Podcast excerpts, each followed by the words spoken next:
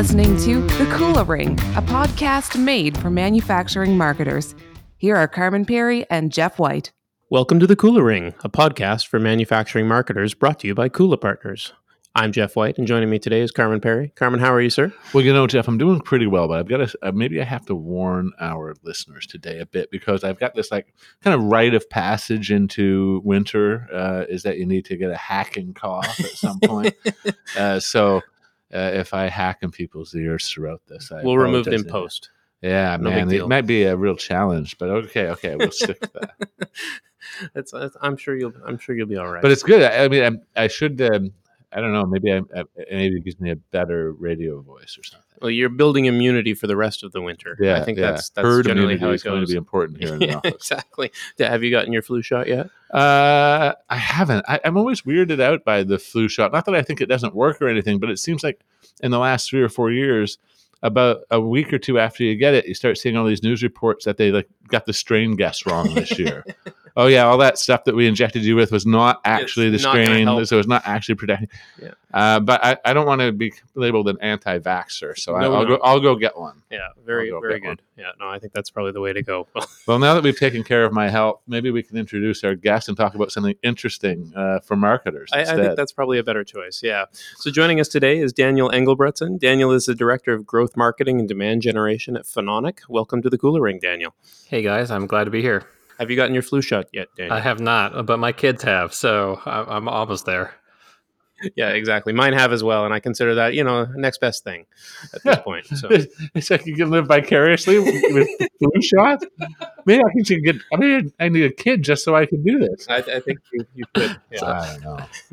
So I can pretend to be responsible. Yeah, exactly. Well, Daniel, it's wonderful to have you on the podcast today.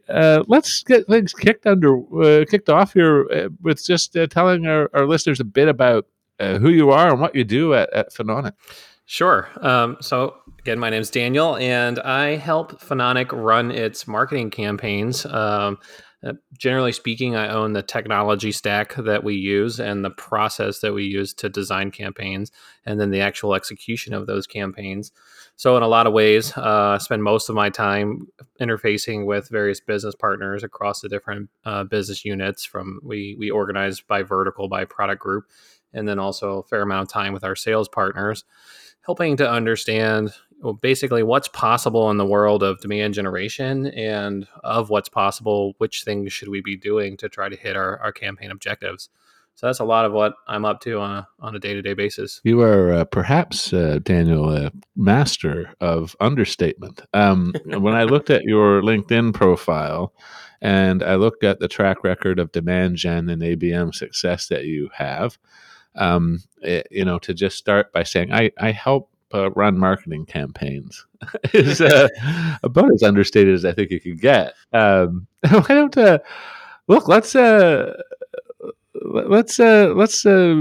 of start looking into this playbook a bit, because you have had a huge amount of success. Well, perhaps before we do that, could you let our listeners know some of the even previous companies that you worked with, and tell us a bit about Phononic, because I think your track record here is pretty phenomenal, actually. Sure.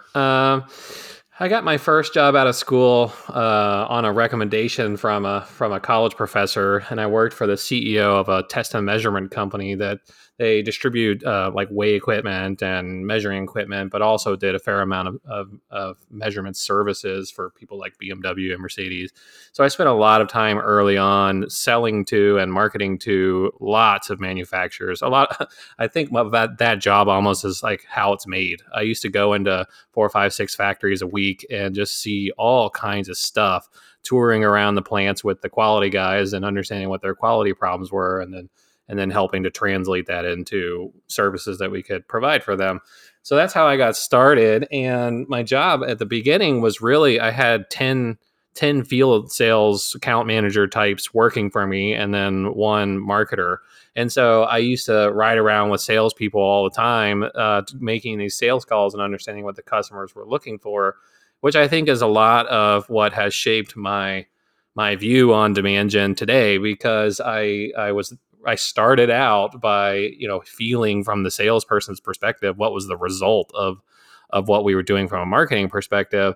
So from that, I got pulled into a role at Danaher, one of their operating companies, called Gilbarco Veeder-Root. They're the largest convenience store equipment manufacturer in the world, selling exciting things like gas pumps and point of sale machines. But I was able to apply a lot of what I had learned from working in the field to interfacing with our distributor partners as we were generating leads and routing them to our distributors. My job at that company was almost entirely driving demand for our channel. And Gilbarco had about 80 distributors that we were doing that for. So I got pulled in to start that function up, and it started as a kind of top-down initiative they called transformative marketing, where they were trying to transform the way their businesses went to market digitally. So there's a lot of pay-per-click and SEO when I got started, and that kind of morphed into lead generation, which morphed into demand generation more broadly.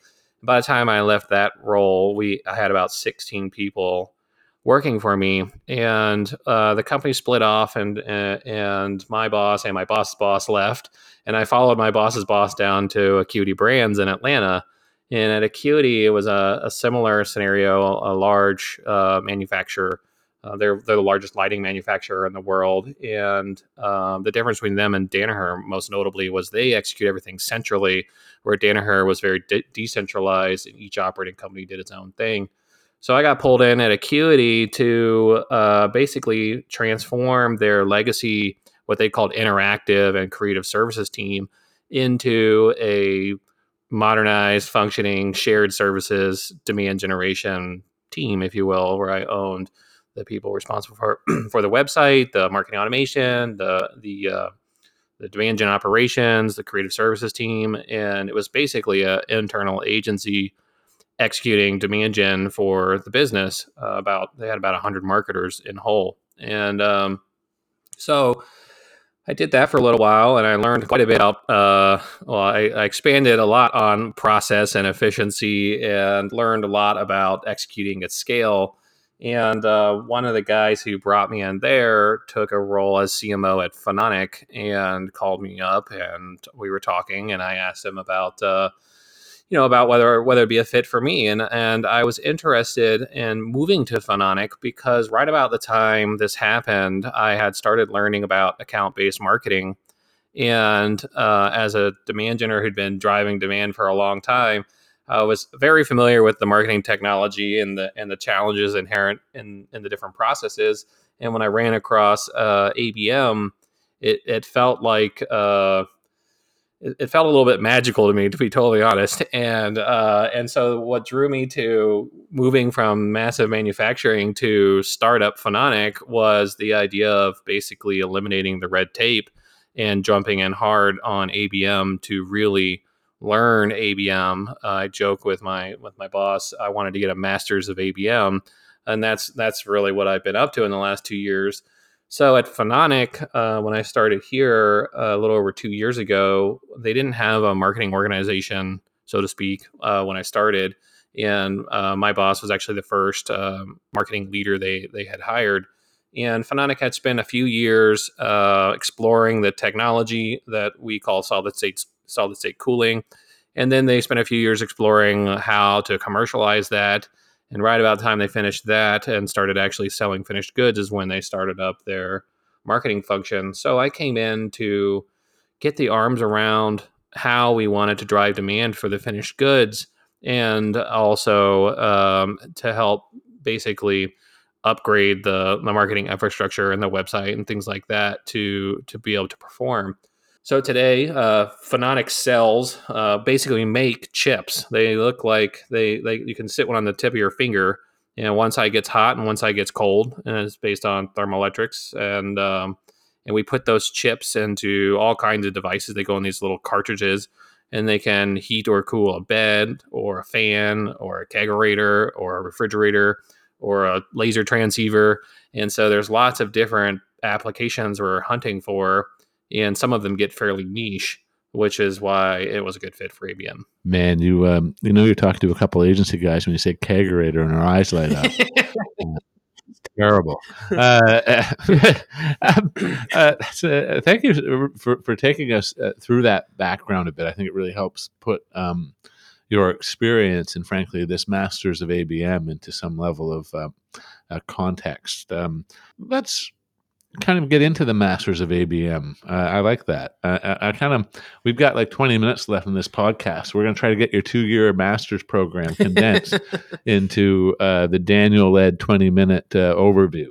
So what has that masters of ABM look like? What have you learned? What have been your key takeaways as you've kind of explored this with Phononic? When, as a marketer who has been driving demand for large sales teams and oftentimes channel partners, as you find a lot of times in manufacturing, one of the big challenges that I've run into in my career is, how do you make sure that the leads that you generate are leads that sales actually wants?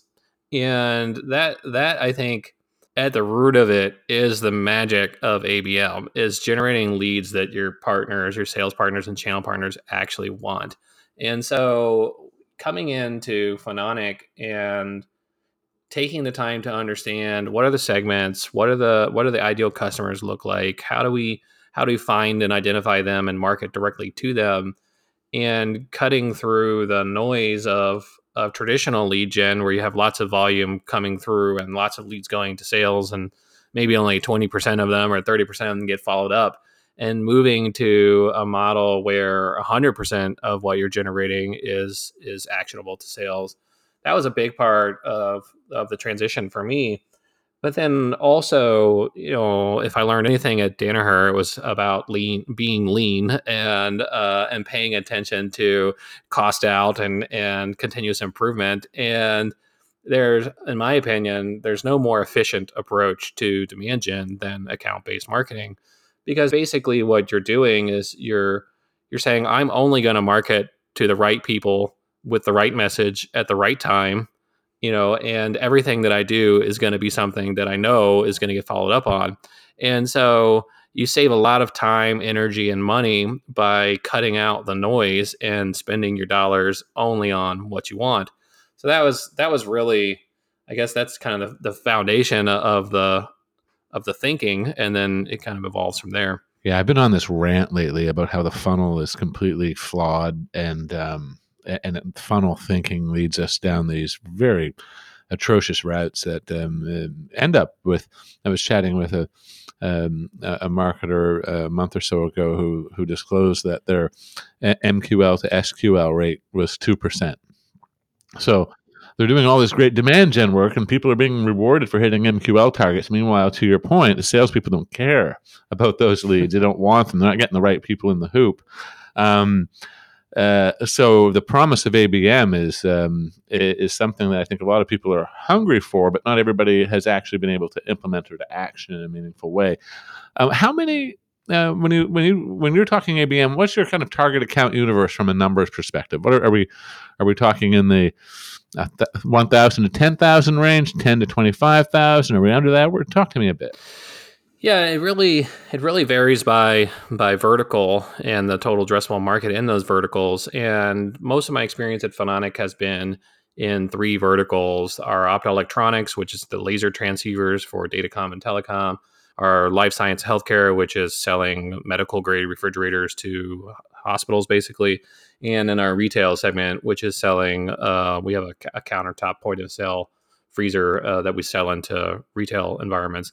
So in the I know that, and I'm thinking about it for a wine store buddy of mine, a guy that runs a wine store. I'm going to send him your gear after this podcast. It's really cool. But anyway, I digress. Oh yeah. Let me know. And we have a pretty interesting AR app if he wants to see it sitting on the countertop. So you know, in optoelectronics, there when we started, we thought there was about 40 accounts. So the world of engagement was 40. As we got into it, we learned they were closer to 90 accounts.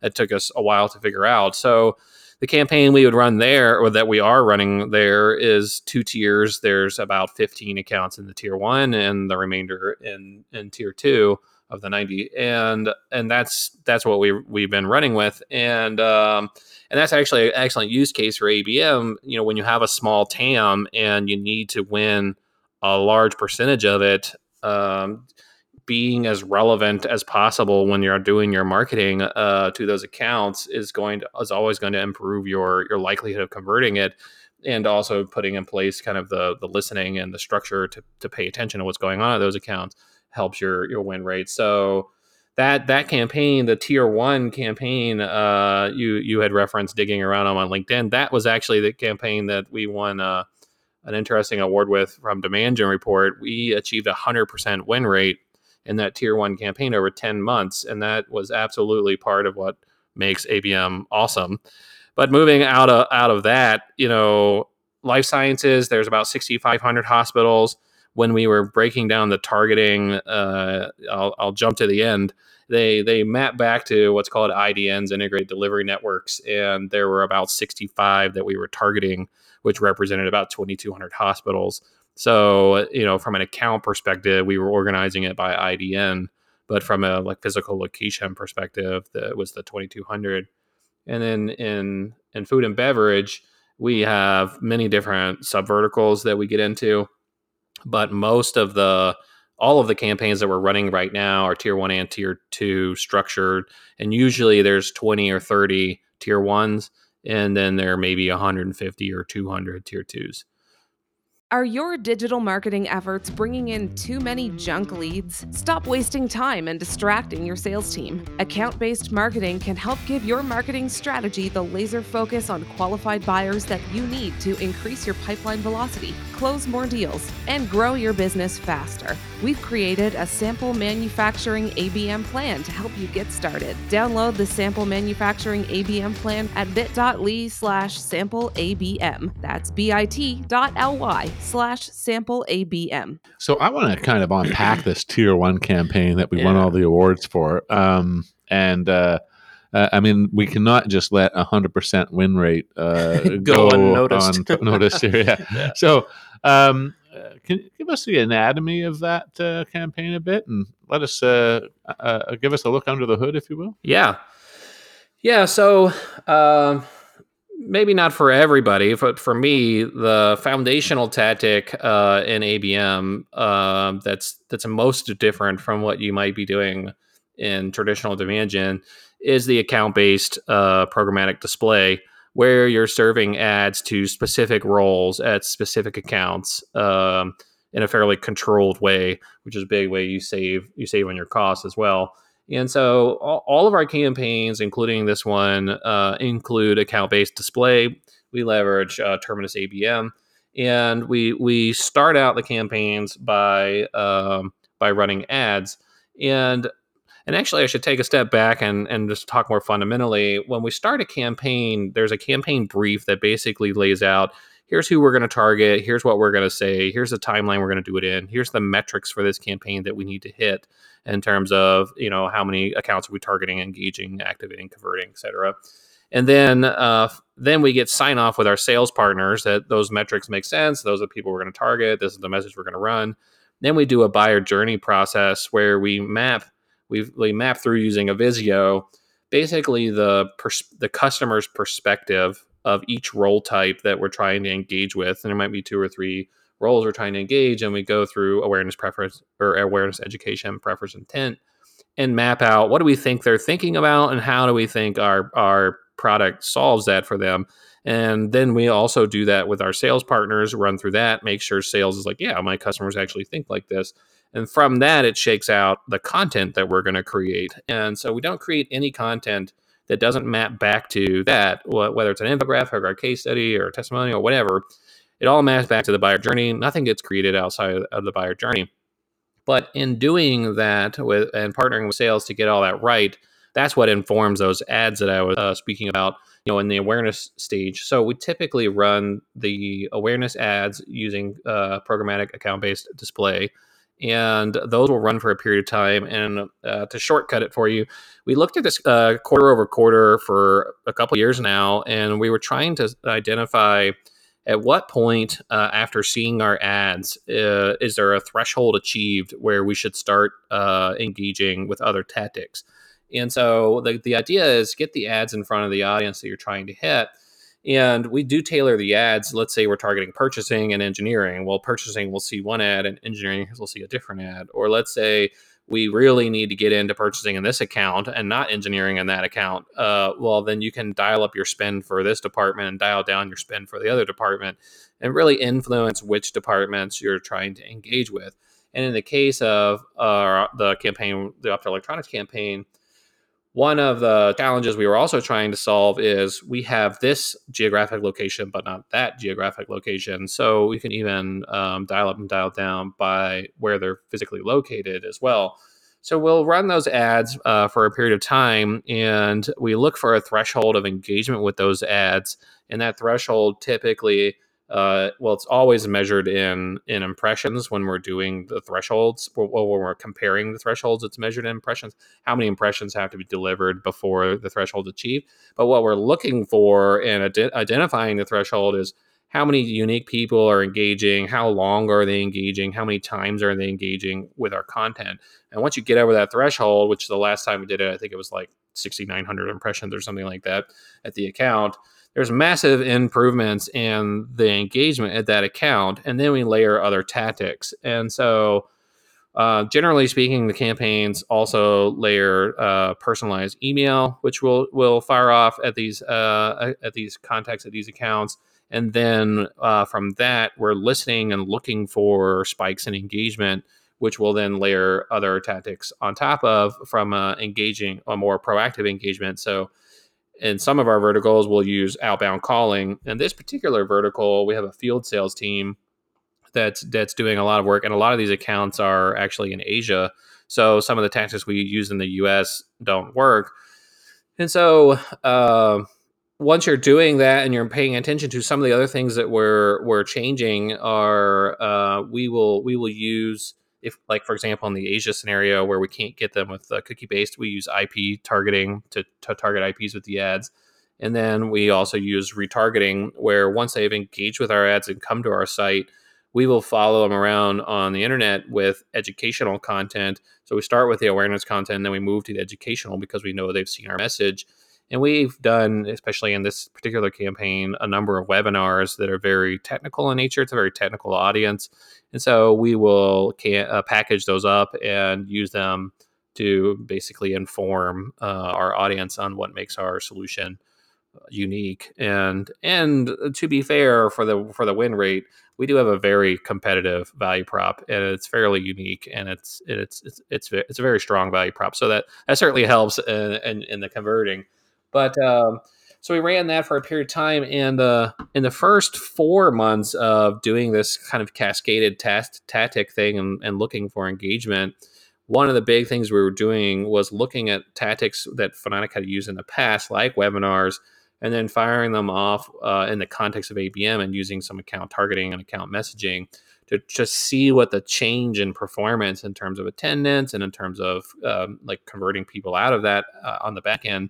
And we saw a big lift. Off the top of my head, I want to say it was like a 47% lift in engagement when targeting those tactics at specific accounts versus just more broadly.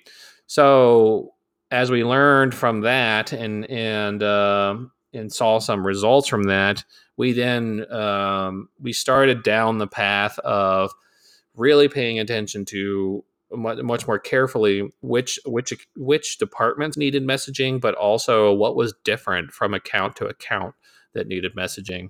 So over time, I would say probably about 6 months into that, we moved over to one-to-one messaging, where we started running all the ads in a one-to-one way.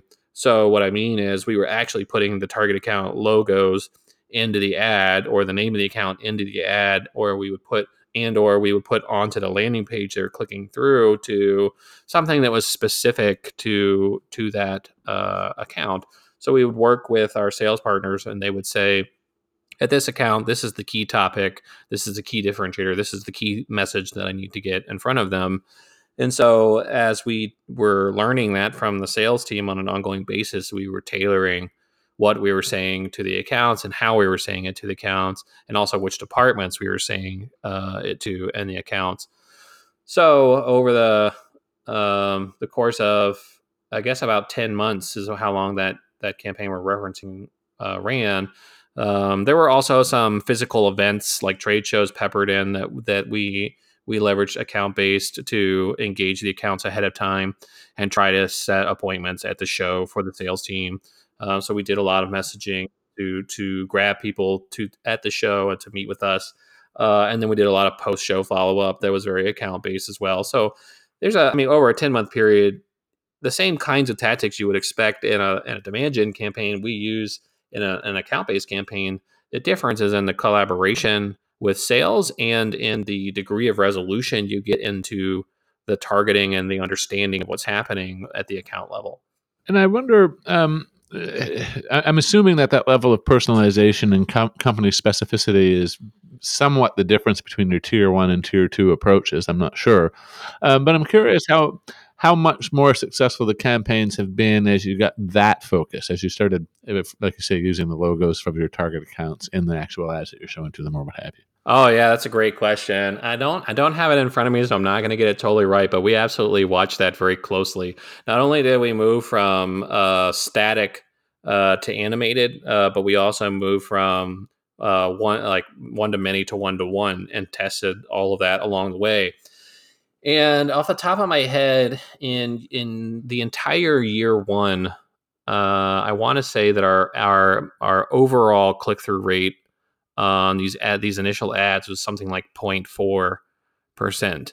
And by the end of the last campaign we just measured this on, our click-through rate for animated one-to-one ads was 6.5%. So it went from 0.5% to 6.5%. That's astonishing. And those are display ads, which typically have you know, thousandths of a percent. You can't get 6.5% click through on a display ad. Never mind. Yeah, it's insane. Yeah, I have it fairly well documented. And actually, the team at Terminus was the team that helped me identify that initially, helping me to basically crunch all that and figure out what the right.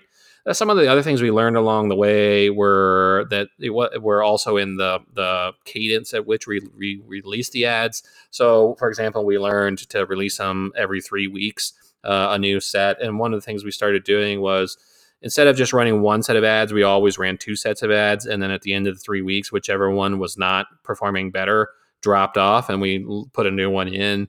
And so there was a lot that we did around optimizing the ads and also optimizing the type of ad and the timing of the ad.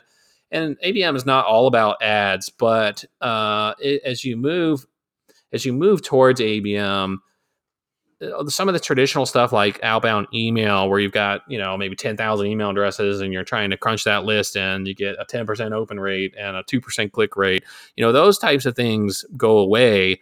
And you replace them with things like outbound advertising, from my perspective, because you're still sending a message to a target role at a target account with a very targeted goal in mind. And what used to be the subject line in your email campaign is now the wording in your ad. And instead of interrupting them in their inbox, you're passively marketing to them wherever they are on the internet. And so, there's all kinds of nuance in there, but that was kind of the initial indication of what the effect of what we were doing.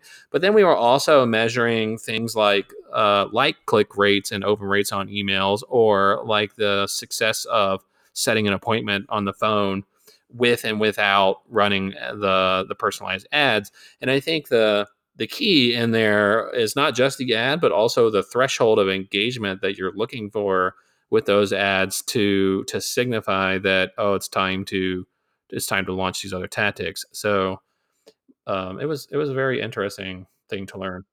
Yeah, you took the question almost out of my mouth there, because that was the next question: is what's the lift in engagement that you've had with the email, with your outbound calling, even with field sales being able to get appointments through the door. After that threshold of engagement, do you have a sense of that lift? Yeah. So we actually we did test it specifically, and I'm gonna do this off the top of my head, but I want to say that the success rate in setting the appointment on the phone for accounts that were previously engaged in the ABM display way versus weren't was something like a 36% lift. So when making the cold dial into the account, although it's not entirely cold because you're listening to what they're doing, but when making the dial into the account and trying to set the appointment, the accounts that we engaged with the ads versus the accounts that we didn't engage with the ads, the ones that were engaged with the ads and met that threshold, we were 36% more likely to get a appointment booked on the phone. And that's a kind of lift that makes somebody actually a little excited about picking up the phone and making some calls. You know, yeah. Were you finding that when you were getting people on the phone that they were like legitimately recognizing who was calling? Are they connecting the dots? So that's a great question. And that's absolutely what we're hunting for. Like whether they connect the dot or it's subliminal, that was absolutely what I was hunting for. And in that particular experiment, I didn't get a feel for whether they actually whether they were telling us they connected the dots or not. In one of the other ones we did, which was around trade shows, we did we actually ran our logo, just our logo, at our target accounts for like 2 weeks ahead of a trade show because we in this particular vertical we were fairly small and not very well known, and we wanted to convey a larger presence in the market, and so we just ran the logo. And I didn't even really want them to click on it. I just wanted to be present and for the audience when we did this. And it's very cheap to do this, and then coming back from that show versus the prior show where we didn't do it, the sales guys, a couple of them particularly, reported absolutely that people had commented, "Hey, I've been seeing you everywhere." And one anecdotal was one of our guys got on a plane and had his Phononic shirt on, and somebody else on the plane was like, "Hey, I've been seeing you everywhere. Let's meet." And that actually happened. And so, those kinds of stories definitely tell me that, that having your message present in front of your audience, in a meaningful way over time lifts their awareness of your brand and their likelihood of engaging with you. But in the context of the calling, I didn't get a feel for that specifically. You know, one thing I love about this too is that some of digital almost pulls people away from some of that early magic of traditional marketing, where you kind of look at, okay, we know we get frequency. We get a message in front of somebody X number of times, and then, and in some ways, you're speaking back to that a little bit, but in a trackable, measurable way. We're coming back a bit to the art of marketing, rather than simply the science of it, but with the science lens applied. It's wonderful. Yeah. Does that make sense, Daniel, or do you think I'm? Well, it's funny that you say that, because I tell people all the time. A lot of times, marketers will say, "How is account based any different from what I've always been doing? I've always been, cognizant of who I'm talking to and what I'm saying and things like that." And I usually say there isn't really a difference fundamentally. Good marketing is fundamentally good marketing. The difference is in the technology. The difference is in the degree of resolution you get in that tracking, the degree of resolution you get in the targeting that's now available that wasn't available before. And then, maybe not for everyone, the systems and processes to align with the rest of your business to have a more holistic view of what's going on at this account, what matters to this account, what story do I need to tell this account to convert this account, and doing that not just from marketing's perspective, but from the broader organization's perspective. So yeah, it's not, I agree with you that a lot of this is just good marketing, but the approach is just much more refined in terms of the targeting and the storytelling. Daniel, I really thank you for sharing this approach and framework with our listeners. I think they'll be really interested to hear it, and as excited as I am, frankly. I think this has been a great exploration. I wonder, 2 years into your masters of ABM, anything you wish you knew 2 years ago that you know now that you wish to share with our listeners? Yeah, there are two things that come to mind immediately. Number one is take the time to understand that ABM is a truly different approach. It's a business. It's a change in the way your business operates. And there's a lot of good reading out there. There's a lot of bad reading out there too, honestly, in my opinion. But there's a lot of good reading out there. And my favorite book on it is actually ABM is B2B. And it really opens your eyes to how it's just a different approach in how you organize your planning for the campaigning and execution. And so I definitely take the time to educate yourself on that and understand how it's different. And the second one, which I don't know that this is necessarily ABM specific, but marketing can never be successful without partnering with sales. I mean, it just can't be. From a demand gen perspective, most definitely. At the end of the day, it doesn't matter how awesome your campaign is if there's a disconnect in with your sales team. And in the context of ABM, I think it's important, especially out the gate, to understand that, and at least in my experience, especially working for large manufacturers, these sales teams have been around for a long time, and the marketing org has been dumping bad leads on them for a long time. And there's a lot of people out there who are really jaded about the quality of leads they've been receiving. And ABM is a totally different approach. So you have to take the time to build the bridge with the sales partner that this is a different thing, but also take the time to understand what problems they actually have that they actually need solved by ABM. Back to the whole, I don't have a problem engaging this department, but I never get this department, or I don't have a problem with this geographical location. It's that geographic location.